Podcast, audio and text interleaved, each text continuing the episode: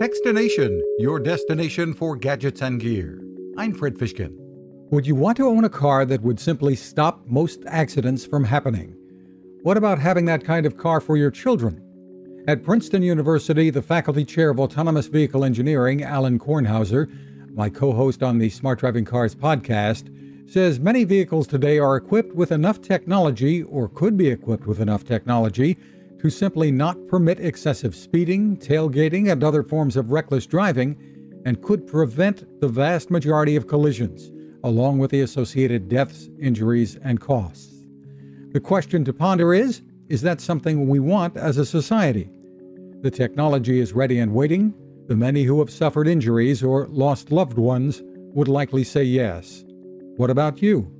What about regulators and car makers? You can find us at Techstination.com. I'm Fred Fishkin. Innovation, sustainability, fearless. Those are some of the words that come to mind when I think of GoSun and founder Patrick Sherwin.